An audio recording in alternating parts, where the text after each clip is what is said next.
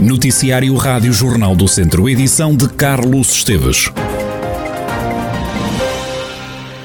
Tondela e Futebol Clube do Porto discutem este sábado o primeiro troféu da nova temporada de futebol. Os Beirões vão lutar pela primeira supertaça da história.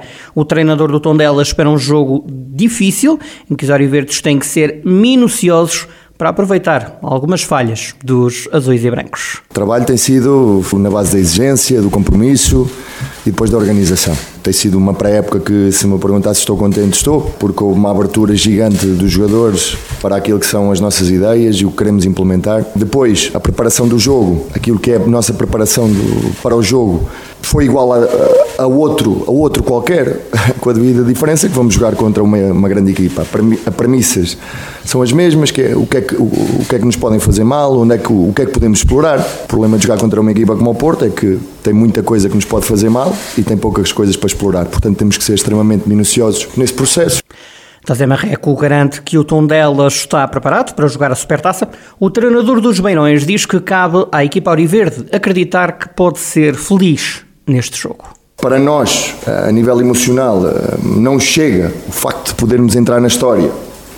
O facto de acabar de assistir à conferência do Sérgio eh, e não ser feita nenhuma pergunta sobre o Tondela é indicador claro de que hum, não há uma pessoa que acredite em nós, provavelmente.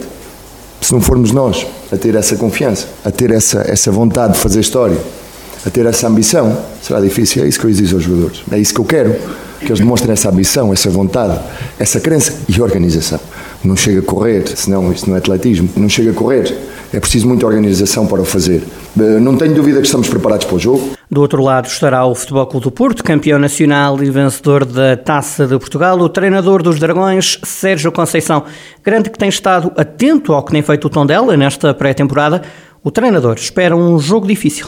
Amanhã vamos apanhar o Tondela difícil, uma equipa difícil, praticamente a mesma que jogou contra nós há um mês e meio atrás, na, na final da Taça Portugal, com um treinador diferente, é verdade, saindo uma outra peça, mas não perdendo aquilo que é um, um espírito muito interessante, com jogadores também interessantes de Primeira Liga e com certeza que o meu foco é todo no jogo da manhã e no adversário que vamos ter pela frente, naquilo que faz nos diferentes momentos do jogo, naquilo que é o novo treinador, o Tosé Marreco, eh, à frente desta equipa nos jogos de preparação que fez e que nós estivemos atentos e onde fez jogos muito competentes contra equipas da Primeira Liga, isso por si só diz de, da competência do treinador e da sua equipa. E a minha, a minha, a minha energia foi toda durante estas semanas para aquilo que eu posso controlar, que é o balneário e os jogadores, para aquilo que é o meu trabalho, no fundo. Sérgio Conceição, treinador do Futebol Clube do Porto, a antever o duelo deste sábado, onde encontra o Tondela no jogo da Supertaça Cândido de Oliveira, jogo marcado para as nove menos um quarto da noite, com arbitragem de Manuel Mota em Aveiro. Face ao calor que se prevê para este fim de semana na região, as autoridades de saúde lançaram um aviso à população em que recomendam uma série de medidas para fazer face às temperaturas elevadas. Evitar a exposição solar entre as 11 da manhã e as 4 da tarde, usar protetor solar com fator de proteção superior a 30, utilizar roupas leves, chapéu e óculos de sol. É ainda pedido o consumo de água, que se evitem esforços físicos intensos, em especial nos dias e horas de maior calor, e é recomendado igualmente às pessoas que permaneçam em locais locais frescos e à sombra. A Proteção Civil também já emitiu um alerta, lembrando que fazer queimas e queimadas é proibido, ainda usar fumo na floresta também, lançar foguetes e fogos de artifício e também usar motorroçadoras e corta-matos nos trabalhos de limpeza da floresta. A iniciativa liberal diz estar preocupada com o aumento generalizado de pessoas sem médico de família na região. Só na área abrangida pelo ACES, o agrupamento dos Centros de Saúde de Dom Lafões, faltam pelo menos 13 médicos na região, como adianta Pedro Pereira, da coordenação do Núcleo Territorial de Viseu, da Iniciativa Liberal. Pelo menos da parte que, que nos foi comunicado uh, por parte da diretora do ACES, tanto o agrupamento Centro de Saúde de Viseu de Dom Lafões, serão pelo menos 13, que é exatamente o mesmo número de uh, recém-especialistas, portanto internos que acabaram agora o ciclo de formação uh, de pelo menos 4 anos e que estão aptos uh, a assumir listas de, de pleno direito, portanto como especialistas completamente formados. Foi este número que a diretora nos confirmou ter sido pedido à RS Centro para a nova abertura de vagas, de forma a conseguir cumprir as listas. Portanto, acreditamos que pelo menos estes 13 seriam efetivamente os necessários. Há 9 mil utentes do Serviço Nacional de Saúde sem médico de família. Existem na, na, no ACS Viseu de Lafões pelo menos 9 mil utentes sem médico de família. A maior parte deles uh, no Conselho, no Conselho de Viseu, também é o Conselho mais populoso, Um, mas precisamente uh, os 13, as 13 vagas abertas serviriam pelo menos para conseguir cobrir este déficit. Portanto, depois teriam que ser feitas novas, novos ajustamentos eventualmente com as questões das aposentações, sejam regulares ou, ou antecipadas, mas uh, pronto, o mínimo seria pelo menos garantir que, que se fixam aqueles, aqueles uh, especialistas que tiveram até agora como internos. Portanto, as unidades têm capacidade de os ter lá, tiveram-nos durante quatro anos, podem não ser necessariamente estes internos, portanto é um concurso público, podem vir de qualquer sítio do país, mas o que eu quero dizer é que pelo menos 13 há capacidade para uh, estarem com as condições técnicas que existem já ao momento.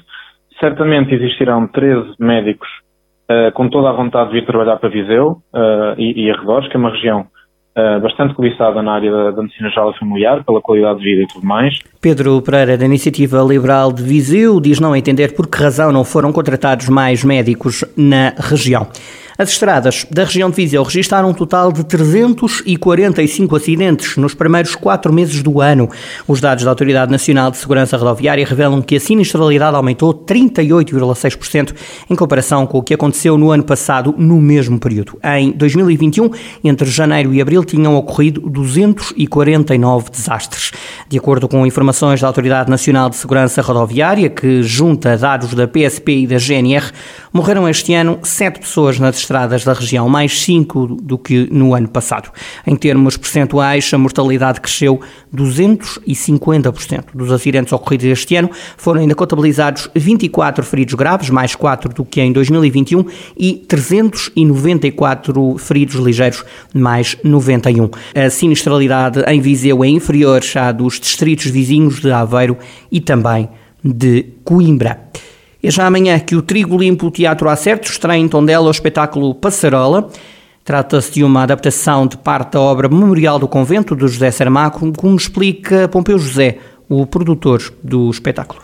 A Passarola é uma adaptação livre de parte do romance de José Saramago, Memorial do Convento. Nós focamos mais no cruzamento entre a construção da passarola em si mesma, portanto com a ideia sonhadora do Bartolomeu Lourenço de Guzmão, com a ajuda da Blimunda e do Baltazar, o seu encontro com o músico Scarlatti que vivia na corte, e ao mesmo tempo a construção do Palácio de Mafra, essa promessa do rei Dom João V de construir um convento em Mafra se a rainha lhe desse um filho no prazo de um ano. Portanto, é, é, é uma leitura trágico-cómica, se quisermos, uma vez que tudo isto se passa no tempo da Inquisição em Portugal e portanto, vem trazer uma grande pressão sobre o Bartolomeu de Guzmão e cria uma grande tensão na construção da passarola que vai ser usada, inclusive, para a fuga de, dos três elementos, do Bartolomeu, da Belimunda e do Baltazar. Passarola que vai mesmo voar em Tondela.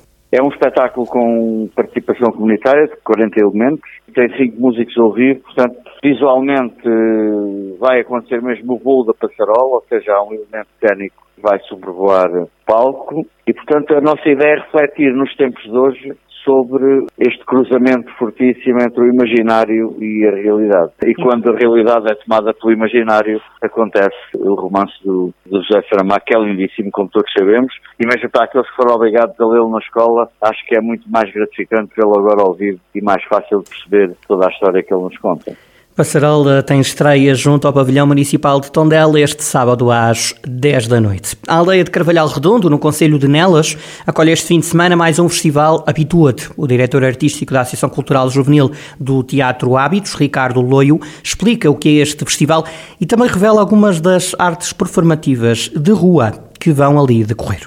É um festival de artes performativas que, que, que, acontece na aldeia de Carvalhal Redondo e a ideia é um pouco darmos um, um pouco da, da, visão, da nossa visão, temos da, da, aldeia e das artes culturais, das artes rurais e, eh, e pegar em tudo isso e criarmos então esse festival. Durante, durante esses dois dias vamos ter várias manifestações culturais, desde teatro, artes circenses, muita música, vamos ter artistas plásticos a pintarem algum, algumas zonas, de, algumas casas, eh, algumas paredes, algumas janelas Nelas da aldeia de Carvalhal Redondo. E vamos ter, o conceito vai ser um pouco um festival familiar, né? principalmente na programação domingo vamos ter um domingos para as famílias, com espetáculos de clown, de palhaços, uh, espetáculos de balões, vamos ter espetáculos de, de saltimbancos, vai ser giro. Vamos ter muita arte de circo também, é um festival muito ligado também para as artes circenses, porque o nosso grupo também tem uma, uma grande vertente de, de, de artes de novo circo. E basicamente é isso, é um festival para, para a aldeia, é um festival para, para todas as pessoas que queiram nos visitar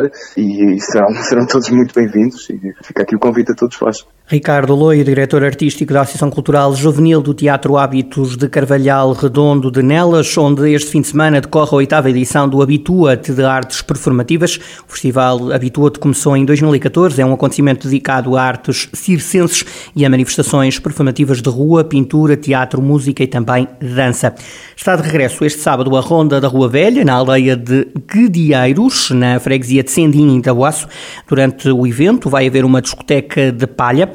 O Ronda da Rua Velha um festival ecológico organizado por um grupo de jovens, uma iniciativa que vai na quarta edição. O representante da organização da Ronda da Rua Velha, Marco Penela, explica como é que surgiu a ideia deste festival ecológico. A Ronda da Rua Velha é um, é um evento que foi criado por um grupo de amigos de Guedieiros, uma pequena localidade do Conselho de Tabuaço. E inicialmente começamos com, com um grupo que decidiu organizar um passeio de motorizadas antigas e que depois quis experimentar outro tipo de eventos, aproveitando para divulgar a nossa localidade e também para darmos a conhecer aqui na, na região. O objetivo era dinamizar basicamente a aldeia de Guedieiros. Começou há cerca de seis anos atrás, portanto, com este interregno de dois anos devido à pandemia, é a quarta, é a quarta edição. Inicialmente apenas tínhamos duas tavernas que serviam refeições e outras, outras tantas que funcionavam como uma espécie de, de tasca, tinha vários tipos de bebidas, vinhos, os vinhos aqui da região e sangria, e depois tínhamos a famosa discoteca da palha que abria a partir da meia-noite. No sábado à noite, a partir da meia-noite abria a discoteca da palha.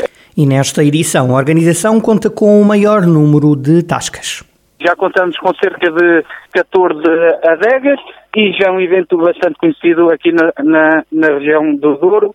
Jovens, como também pessoas com mais idade, porque é um evento que os faz recuar aos seus tempos da, da antiguidade. Tentamos preservar também essas memórias e esses produtos tradicionais. Quando falam de uma discoteca de palha, é, é que é uma discoteca mesmo feita em palha? Não, não. É, é, aquilo basicamente é um galinheiro, que é o galinheiro da Dona Alice, que nós utilizamos como local, onde tem vários utensílios, e então colocamos lá música temos lá um bar que nós explorávamos onde só se serve mesmo bebidas como vinhos, cerveja artesanal, portanto não tem refrigerantes, eh, tem apenas água. É tudo servido sempre em canecas de barro, porque desde o início tentamos que o evento seja o mais ecológico possível. Aquilo é mesmo a ronda da Rua Velha, parte mais antiga da localidade, que estava, estava assim mais deixada ao abandono e que nós aproveitamos aquelas lojas onde antigamente guardavam os animais, onde se guardavam os cereais, o azeite, as pipas, a despeca da palha é um complemento para o pessoal mais jovem que fica depois para, para, mais,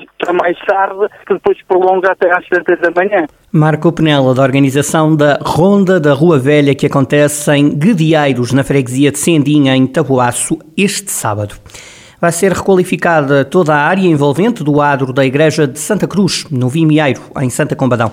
Trata-se de um investimento de 70 mil euros, financiado pela Direção-Geral das Autarquias Locais. O presidente da Câmara de Santa Combadão, Leonel Gouveia, diz que a própria Igreja de Santa Cruz também vai ser intervencionada e no exterior vão ser feitas várias obras.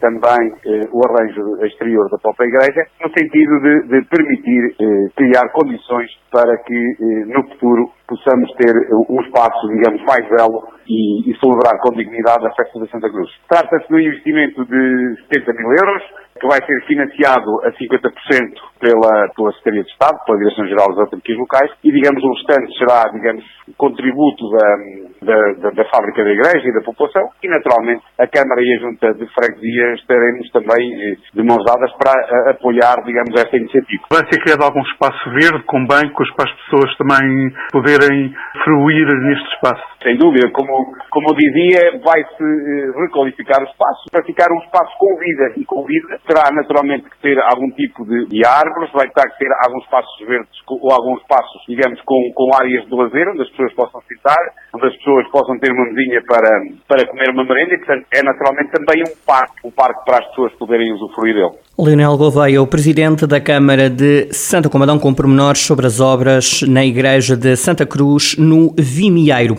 É inaugurado amanhã o novo Centro Interpretativo de Ferreira Daves, no Conselho de Sátão. A obra custou 113 mil euros.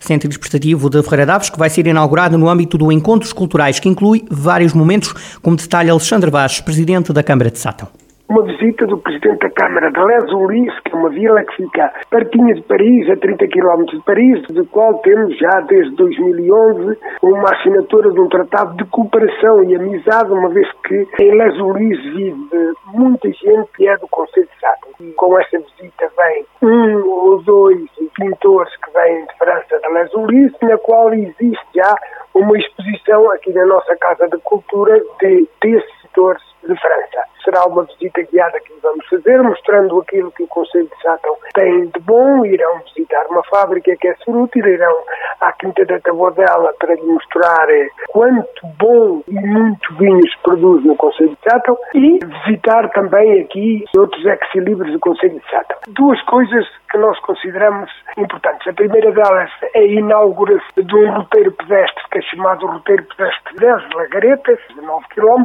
e depois teremos uma visita à nossa igreja matriz da freguesia de Fradaves, que é a igreja de Santo André, e que com uma porta data já do século XII, e que vai ser orientada pela doutora Fátima Eusébio. Mais tarde temos a inauguração do Centro Interpretativo. Alexandre Vaz, presidente da Câmara de Sátão, este sábado acontece a realização dos encontros culturais junto à Capela do Calvário, na aldeia do Castelo da Freguesia de Ferreira